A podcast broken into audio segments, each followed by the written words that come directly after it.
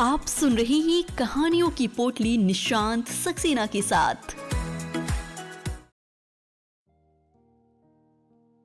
Hello, नमस्ते दोस्तों। स्वागत है आपका मेरे पॉडकास्ट कहानियों की पोटली में। मेरा नाम है निशांत सक्सेना। मैं सुनाता हूँ कहानियाँ। आज मैं आपको सुना रहा हूँ कहानी खो गया जो क्या था।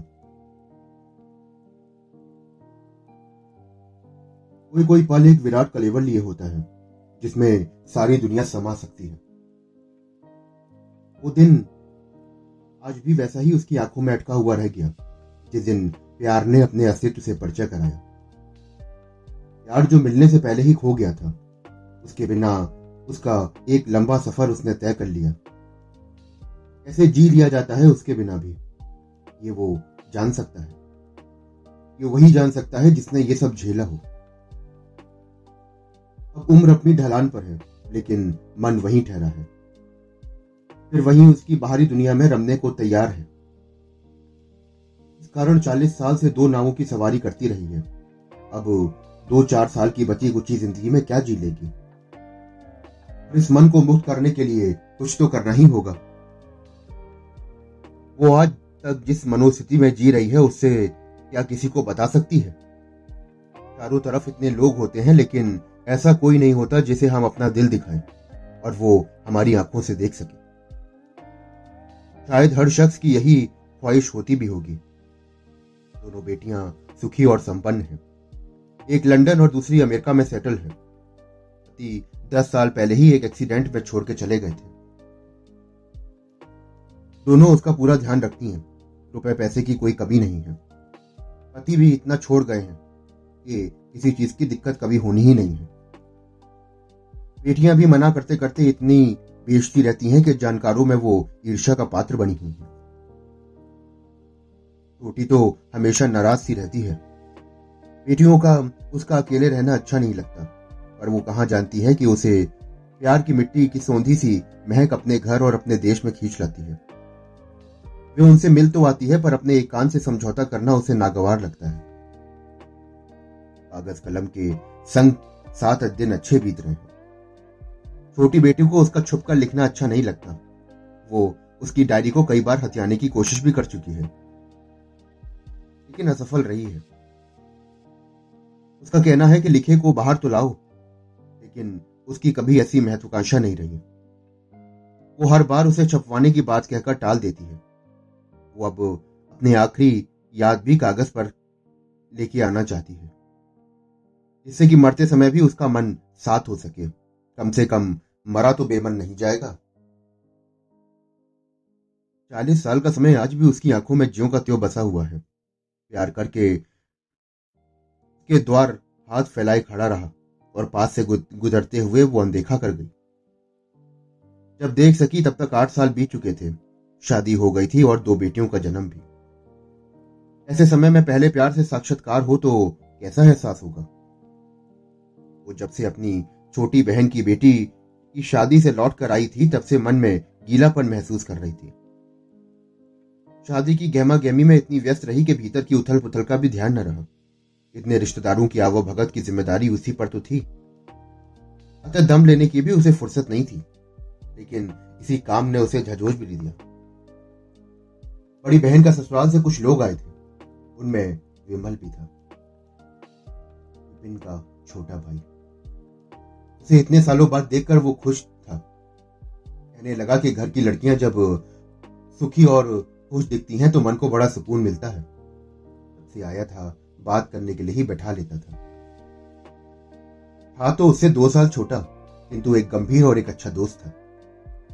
उसके साथ शादी पहले बिताए हुए वो दो महीनों को कभी नहीं भूली थी। वही तो था जिससे वो सहज थी। वरना विपिन ने तो उसे परेशान करने में कोई कसर नहीं छोड़ी थी। ना सताता था वो। एक दिन वो बातों बातों में विपिन की बात छेड़ बैठी थी। कैसे है, कहाँ है और क्या कर रहे हैं? उसने बताया कि मुंबई में है और रेलवे में सर्विस कर गया है। और बस, बच्चे कितने हैं और शादी हुई कि नहीं हुई? बच्चे? शादी कहाँ हुई? जब शादी ही नहीं तो बच्चे कहाँ से होंगे? उसे आश्चर्य उसका चेहरा ही प्रश्न बन गया। इसे देखते हुए विमल ने बताया कि भाई ने शादी के लिए बिल्कुल मना कर दिया। साथ ही सभी को हिदायत दी कि कोई भी इस बारे में बात नहीं करेगा। कहकर उसकी ओर देख, गौर से देखने लगा कि जैसे कुछ जानने की कोशिश कर रहा हूँ। समय वो उसकी खोजी नज़रों को अनदेखा कर गई और सोचती रही कि इस बात की सजा क्या वो अपने आप को दे रहा है कि उसने शादी से इनकार किया था? देर तक विचारों से निकली तो वही प्रश्न फिर दोहराया गया। शादी से मना क्यों किया? विमल उन्हीं गहरी नज़रों में देखता हुआ बोला कि दिल टूटने के कारण। वो चौकी।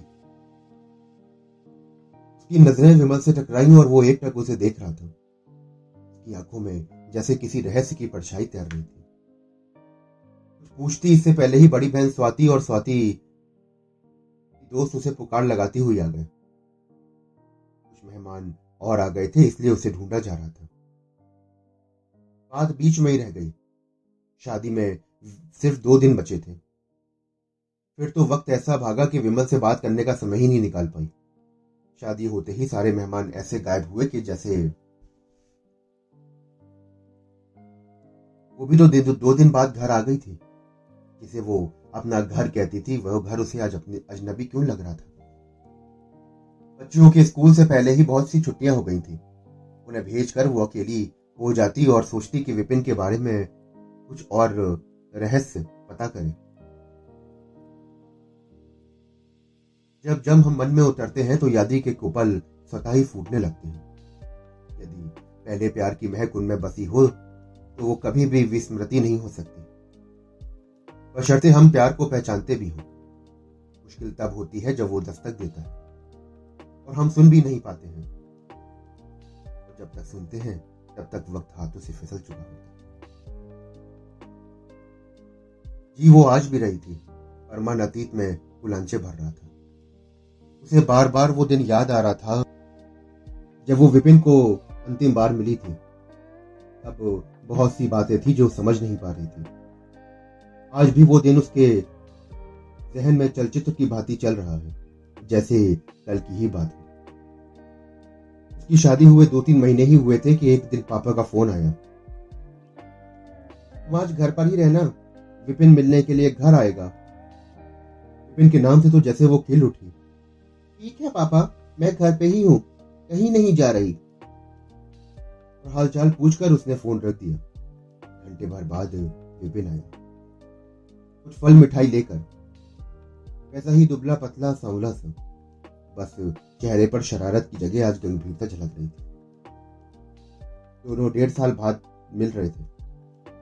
आज भी वो उसे देखकर थोड़ा सा झेप गई और वो थोड़ा सा मुस्कुरा के रह गई उस दिन वो सुनहरी किनारी की पीली साड़ी पहनी थी, जिसमें उसका रूप और भी ज़्यादा धमक रहा था।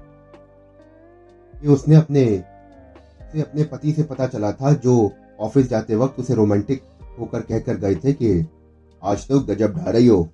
तो, तो ऑफ़िस से बंक मार लू। विपिन भी शायद उसे इसी कारण एक तक देख रहा था। वो यही समझी थी। कुछ था उसके देखने में जो सीधा दिल पे असर कर रहा था। जिसकी धनक उसे अभी भी सुनाई पड़ रही थी। प्यार शायद अपना नसीब जन्म के साथ ही लाना भूल गया था।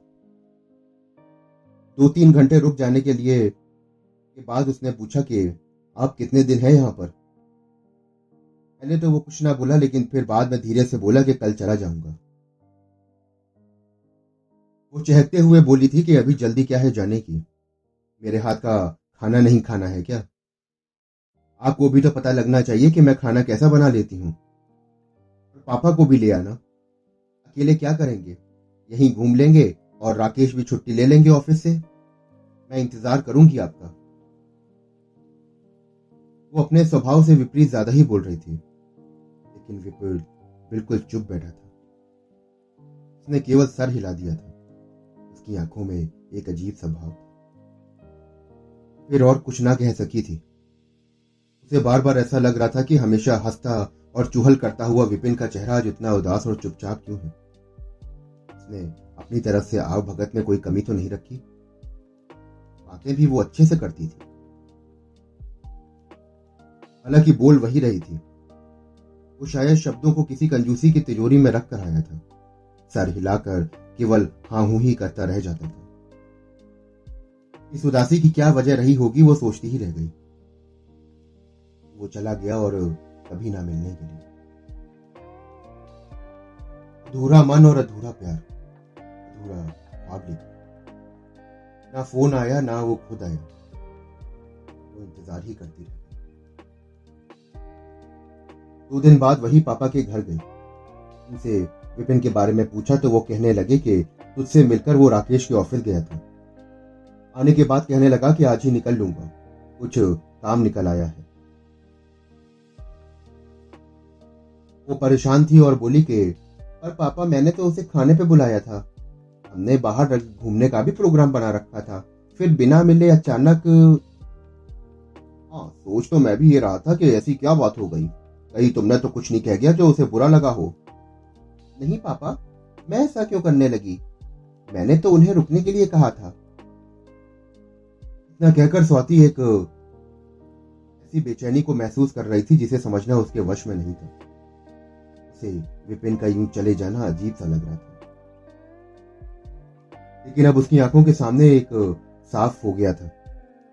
वो अपनी अनजानी मोहब्बत को आठ साल बाद जान पाई इतने सालों बाद वो समझ पा रही थी कि उन आँखों में और उनमें छिपे भावों को। जो कह रही थी, अब इंतज़ार का क्या अर्थ है? जब करना था, तब तो किया नहीं। ये कैसा प्यार था? इसके अंकुर दोनों ओर फूटे और एक संकोच में रह गया। दूसरा अनजान। प्यार चोरी से उनके दिलों में बैठ गया, पर प्रकट ना हो सका। पहला प्यार ऐसी महक लिए आता है, जो संजीवनी और विष दोनों का काम करता है। उन्हें अमृत नहीं विष मिला। इसके घूट वो आज भी पी रहे तब उसे कहाँ पता था कि विपिन से आखिरी मुलाकात होगी है जीवन चक्र कुछ ऐसा घुमा कि आज तक उसका पता नहीं चला कि वो कहाँ है। कितनी कितनी बातें की थी, पर वो जो सुनना और जानना चाह रहा था वो नहीं की एक बार भी उसके साथ बिताए हुए दो महीनों के पलों को याद नहीं किया। वो उसकी बड़ी बड़ी आँखों में अपनी जगह ढूंढता रहा जो उसे कहीं नहीं दिखी। उसकी शायरी, उसकी आवाज़, जिसकी वो दीवानी थी, एक बार भी उसने उसका ज़िक्र नहीं किया। वो हमेशा उसे सुनती रह सकती थी, जब वो गाता था और वो दूसरी दुनिया की सैर कराती थी। एक बार भी उसने फरमाइश नहीं की। उसने ज़रूर यही सोचा होगा कि उसकी ज़िंदगी में वो है भी या नहीं। या सिर्फ़ उससे मिलने भर आया था या दर्द इतनी प्यास, इतनी उदासी लेकर। क्या जानना नहीं चाहा होगा उसने कि उसके अरमान अधूरे रह गए हैं और उसे एक मौका तक नहीं दिया गया बताने का। उलझन को शायद वो जान पाती उसका हाथ उसके हाथों में लेकर प्यार को स्वीकार कर पाती जीवन से भरा एक वादा ले पाती उसे बता पाती कि किस आनंद फानन में ये सब हुआ और उसने भी अपनी भरमाई सी होते हुए देखती रही। तो शायद ये तो ना सुनना पड़ता कि विपिन ने शादी नहीं की। उसके माता पिता दुखी ना होते। उसे भी जीवन जीने का एक बहाना तो मिल जाता। उसके मन को भी बाहर आने की एक राह मिल जाती। फिर उसकी भी इतनी गलती कहाँ थी?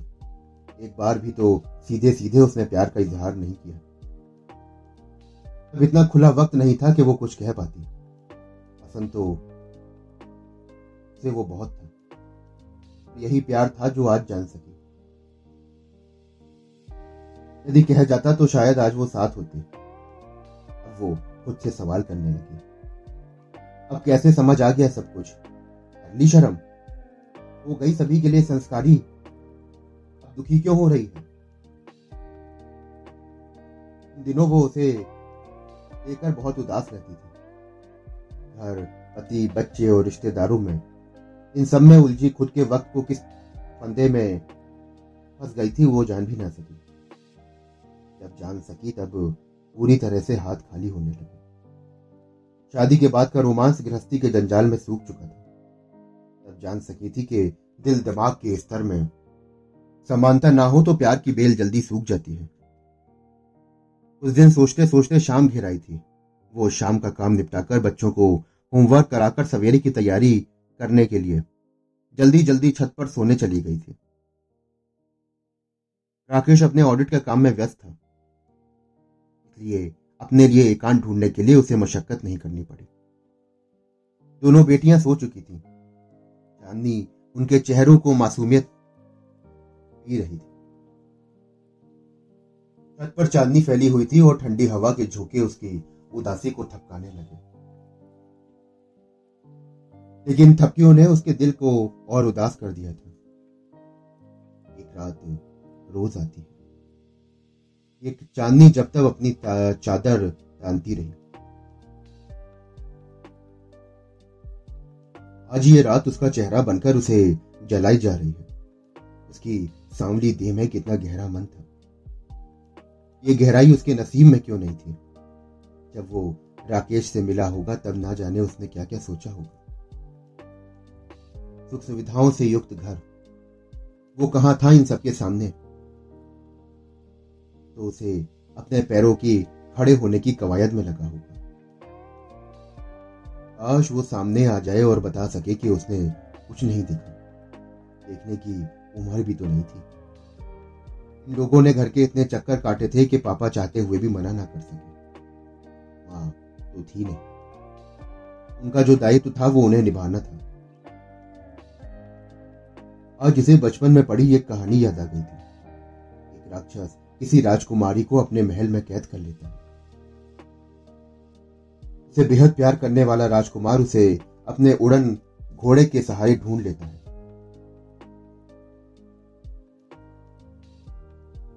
हालाँकि राकेश उसे राक्षस नहीं लगा। वो वक्त ज़रूर दैत्य था। वो उसे पहचान रहा था कि यह दैत्य बेमानी करके आ गया। ये जीवन एक अधूरेपन की ओर इशारा क्यों करता रहा? ये रात तो कभी चाँद के बिना उदास नहीं होती। कभी अधूरी तो नहीं लगती। अक्सर छत पर सोते समय उसने पापा से सत ऋषि के बारे में पूछा था। लेटते ही उसकी आँखें उन्हें ढूँढने लगती थी और मिल के पूछती थी कि, पापा, ये क्वेश्चन मार्क के रूप में ही क्यों होते हैं? वो कहते थे कि, बेटा, ये तो कुदरत है। बेचारे भोले पापा कहा जानते थे कि उनकी बेटी के जीवन में इतना बड़ा प्रश्न चिन्ह लगने वाला है। वो याद करने लगी उन दो महीनों को। बहन की ससुराल में उसका अच्छा स्वागत हुआ।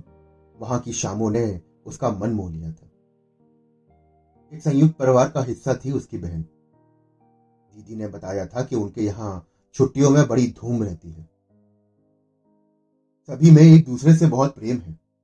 जब भी किसी को अवकाश मिलता है तो सब दौड़े चले जाते हैं। फिर गर्मी के लंबे समय सबके साथ रहने के लिए छुट्टी बचा कर रखते हैं।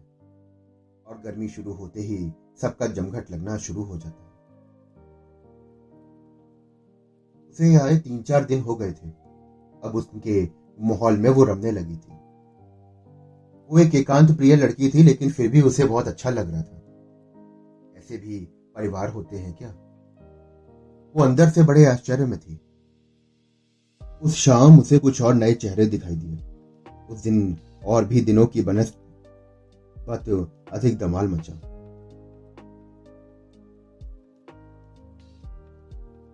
कहानियों के दौर चल रहे थे और गानों के दौर चल रहे थे।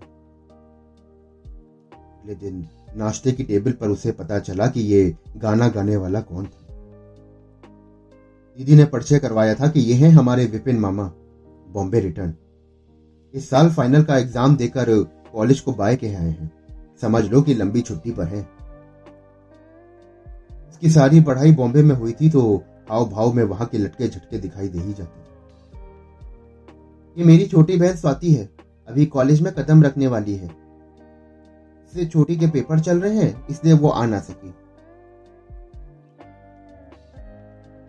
उसने उस दिन बड़े शरारत से बोला था, हम जब तक रहेंगे, क्या ये रहेंगी?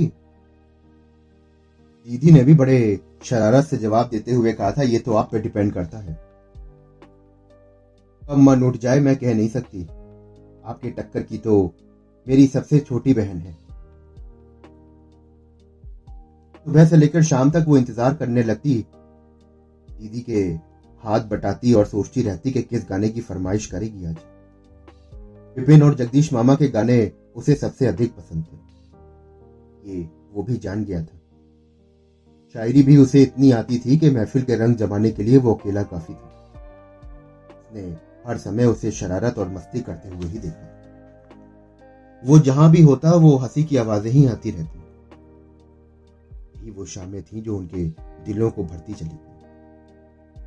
वो जान रही थी कि उसका हंसना, बोलना, गाना और शायरी इसी के चारों ओर घूम रहे थे। अकेले पड़ते ही उसकी आवाज़ और आँखों में लरज और चमक देखी गई थी। सीधे उसके आँखों में देखने से बड़ी घबराई थी। उन दोनों में बातचीत बहुत कम होती थी, लेकिन फिर भी वो एक दूसरे के करीब हो रहे थे। उस रात को तो वो कभी ना भूल पाई उस दिन में घर पे केवल बहन की चाची सास और नन्ही चबूली थी। बाकी लोग शादी में गए थे। उसने कहा था कि बहुत भीड़भाड़ वाली जगहों से उसका मन घबराता है। सो बहन के कहने पर उसका पीछा छूट गया था।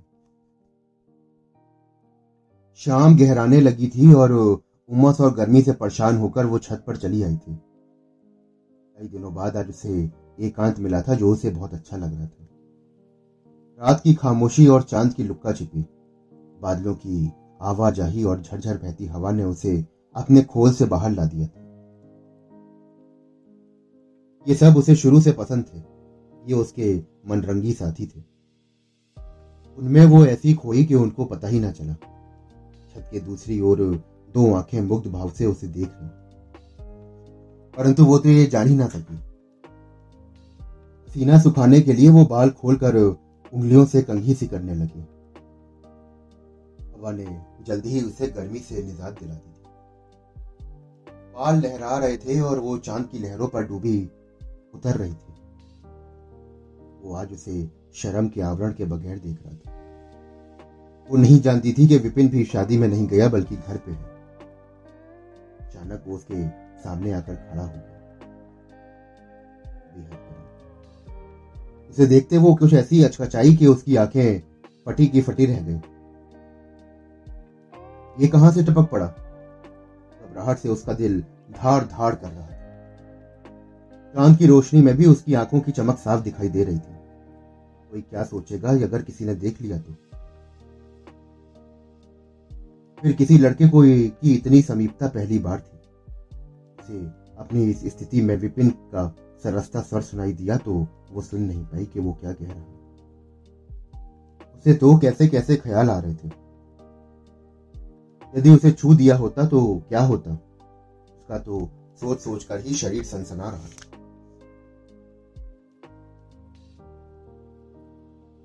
अचानक से चाची की आवाज़ आई खाना खाने के लिए। उसने वहीं से चिल्लाया कि, आई चाची जी! और ये कहकर वो भाग गई। दो तीन दिन तक वो उसके सामने पड़ने से बचती रही। वो आँखें नहीं मिला पा रही थी उस रात के बाद। था जो उसके पीछे पीछे घूम रहा था। शायद वो ही नादान निकली कि वो समझ ना पाई कि वो क्या चाह रहा है। सुन लिया होता तो क्या पता आज वो साथ होते। हो सकता है कि तब अपने प्यार का ही इजहार वो करना ना चाहता हो। इस बारे में वो आज तक खुद को दोषी समझती रही। अगले दिन जब वो दिखाई नहीं दिया तो उसको डर लगता रहा। वो सोचती रही कि कहीं वो नाराज़ तो नहीं हो गया। किसी से पूछ भी नहीं पाई। रात के खाने पर दिखा और वैसा ही हंसता खेलता हुआ। पूछ भी तो नहीं सकती थी कि कहाँ गए थे। और वो था कि परेशानी से अनजान था, लेकिन ऐसा था नहीं। ये उसे बाद में पता चला।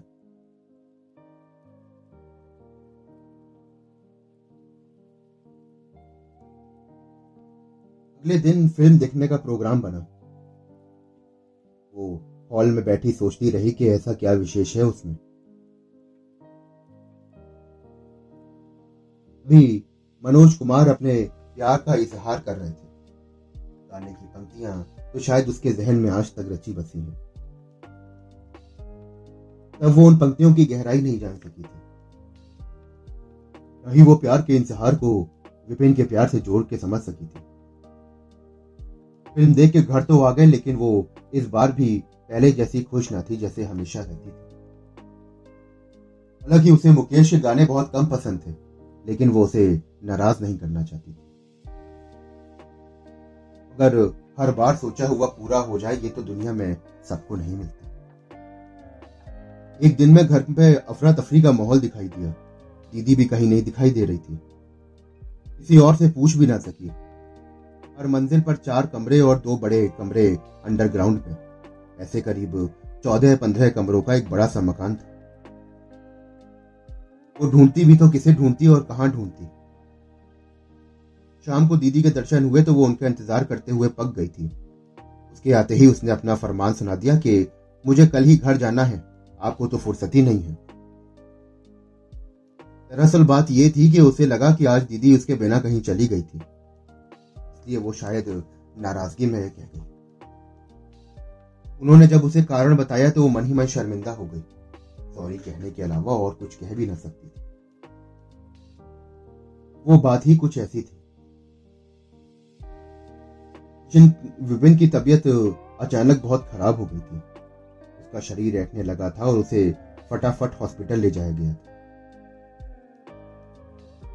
अब उसे खुद को ऊपर बड़ा क्रोध आने लगा था कि वो अपने दीदी को गलत समझ बैठी। दीदी भी शायद उसकी मनोस्थिति को समझ चुकी थी। दोनों मौन के साथ बातें करने लगी। उसने बेहद संकोची से भाव से पूछा कि, दीदी, मैं भी आपके साथ चलूँ क्या? वो बोली कि, नहीं, आज नहीं, मैं तुझे कल ले चलूँगी। अभी डॉक्टर राउंड पे आएँगे और फिर रात को वहाँ पर कोई किसी को ठहरने नहीं देंगे। हम सब थोड़ी देर में वापस आ जाएँगे। कल चलेंगे, जल्दी तैयार हो जाना। उनके जाते ही वो अनमनी सी बिस्तर पर लेट गई और सोचने लगी कि विपिन के बारे में अचानक क्या हो गया। सारे घर में एक बदहवासी सी पसरी हुई थी। सभी चिंतित थे। तीन चार लोग उसे पकड़े रहे और लेकिन शरीर की लकड़ी की तरह वो टूटने को हो। हुआ वो देख ना सकी थी उसकी ऐसी हालत। वैसे ही कितना दुबला था। डॉक्टर्स कुछ बताने की जगह कह रहे थे कि हम पूरा प्रयास कर रहे हैं उसकी मम्मी और दीदी की सास तो जार जार रो रही थी। दुख तो उसे भी हो रहा था, पर उसे रौनक नहीं आ रहा था। यहाँ तक कि दीदी तक की आँख भीगी हुई थी, लेकिन उसकी नहीं। वो इसलिए कि वो दो दिन तक नहीं लाई गई थी। वो जानती थी कि वो इस कच्चे मन की है। पर मन ने कैसी कठोरता पाल ली थी। वो और ना देख सकी। वहाँ से हट गई। उसका दिमाग तो जैसे सुन्न पड़ गया था। अचानक एक अजीब सा विचार उसके मन में कौंधा। वो मन ही मन कह उठी कि, हे भगवान, मुझे चाहे विपिन से दूर कर दो और उसे ठीक कर दो। चाहे मुझे सदा के लिए उससे दूर होना पड़े, लेकिन उसको स्वस्थ कर दो। यही शब्द दोहराती रही। शायद उस पर आठ महीने पहले हुई अपनी मौत की, माँ की मौत का असर था। दूर जाने की स्थिति ने उसके मन को हिला के रख दिया था। ईश्वर ने उसकी सुन भी ली। दस पंद्रह दिन में विपिन ठीक होकर घर आ गए थे। और उसके आने के कुछ दिन बाद ही वो घर लौटी थी। पत्र पर उसका हालचाल पूछती रही थी। वो आज तक अपने किए गए ईश्वरीय वादे को भोगती रही। तुम अंतिम पल तक साथ निभाने का संकल्प तो ले सको तो वो क्या कर सके अंतिम दिन से पहले तुम दुनिया के किसी भी कोने में हो, तुम्हें आना पड़ेगा। तुम्हें यह भी बताना है कि पहली बार जब प्यार पूरी तरह से प्रकट हुआ था, तब दे राकेश की रही, पर मन तो सिर्फ़ तुम्हारा था। तो हिस्सों में बटी रही, वो अब और अब तक जी रही है। प्यार तुम्हारा इंतज़ार कर रहा है। एक बार तुम्हें अपने बाहों में लेकर जो प्यार करना चाहता है, उसे अपने मन से। तुम्हारे रीते घट को भरना है, तुम्हारे हर दर्द को पीना है। जो प्यार तक न स्वीकार कर सकी, आज खुले मन से उसका स्वागत करना है। वर्षों का सूखा मन हरा हो जाए। हाँ जिस देह और रूप को तुमने देखा था, वो अब बूढ़े हो चुके हैं, पर अंतस वैसा ही है। आज तक मन वहीं खड़ा रह गया जो वहाँ से कभी लौट के नहीं आया। वो इंतज़ार कर रही है कि आओगे ना एक बार। वही इंतज़ार जो तब ना कर सकी थी। कर रही है। बरस पर बरस बिताते हुए तो दोस्तों, अभी आप सुन रहे थे मेरे साथ कहानी जो खो गया। वो क्या था? आशा करता हूँ कि आपको ये कहानी बेहद पसंद आई होगी। अगर आपको कहानियाँ सुनने का शौक है, मेरे चैनल को फॉलो करिए, सब्सक्राइब करिए। मैं फिर मिलता हूँ आपसे अगली कहानी के साथ। धन्यवाद। और आइए अब इस भावनात्मक कहानी के बाद सुनते हैं एक प्यारा सा संगीत।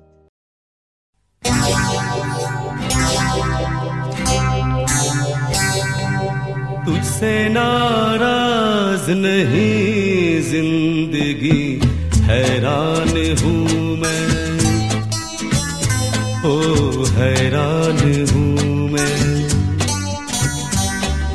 तेरे मासूम सवालों से परेशान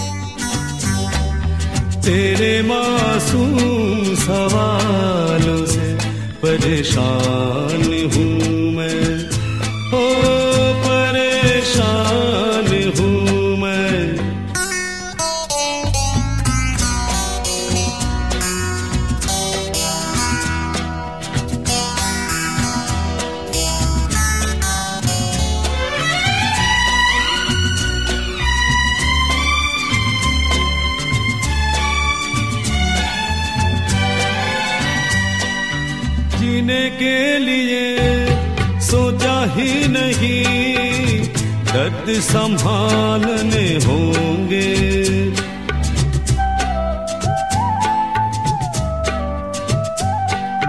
जीने के लिए सोचा ही नहीं, दर्द संभालने होंगे। मुस्कुराए तो मुस्कुरान के, कर्ज उतारने होंगे। हो मुस्कुराओ कभी तो लगता है जैसे होठों पे कर्ज रखा है। ओ, तुझसे नाराज़ नहीं, ज़िंदगी हैरान हूँ मैं।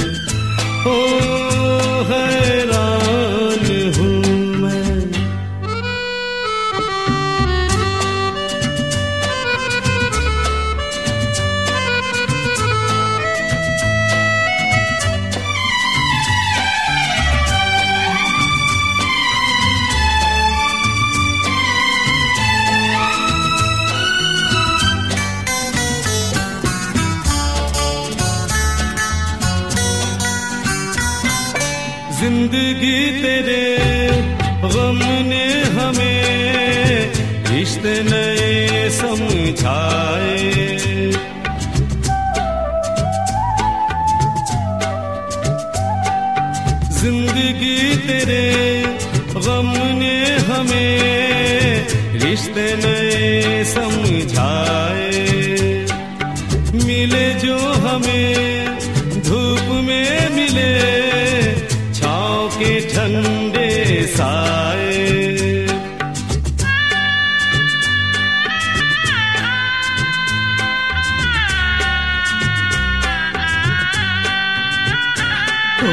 तुझसे नाराज़ हैरान हूँ।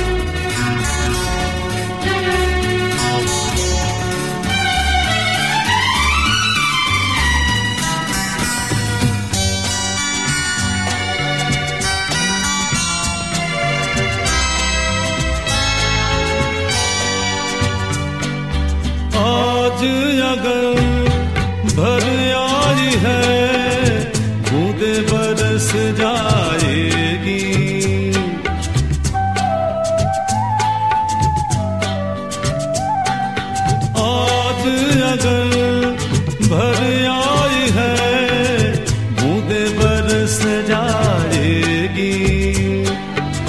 कल क्या पता इनके लिए आँखें तरस जाएगी। ओ जाने कब गुम हुआ कहाँ खोया? एक आँसू छुपा के रखा था। तुझसे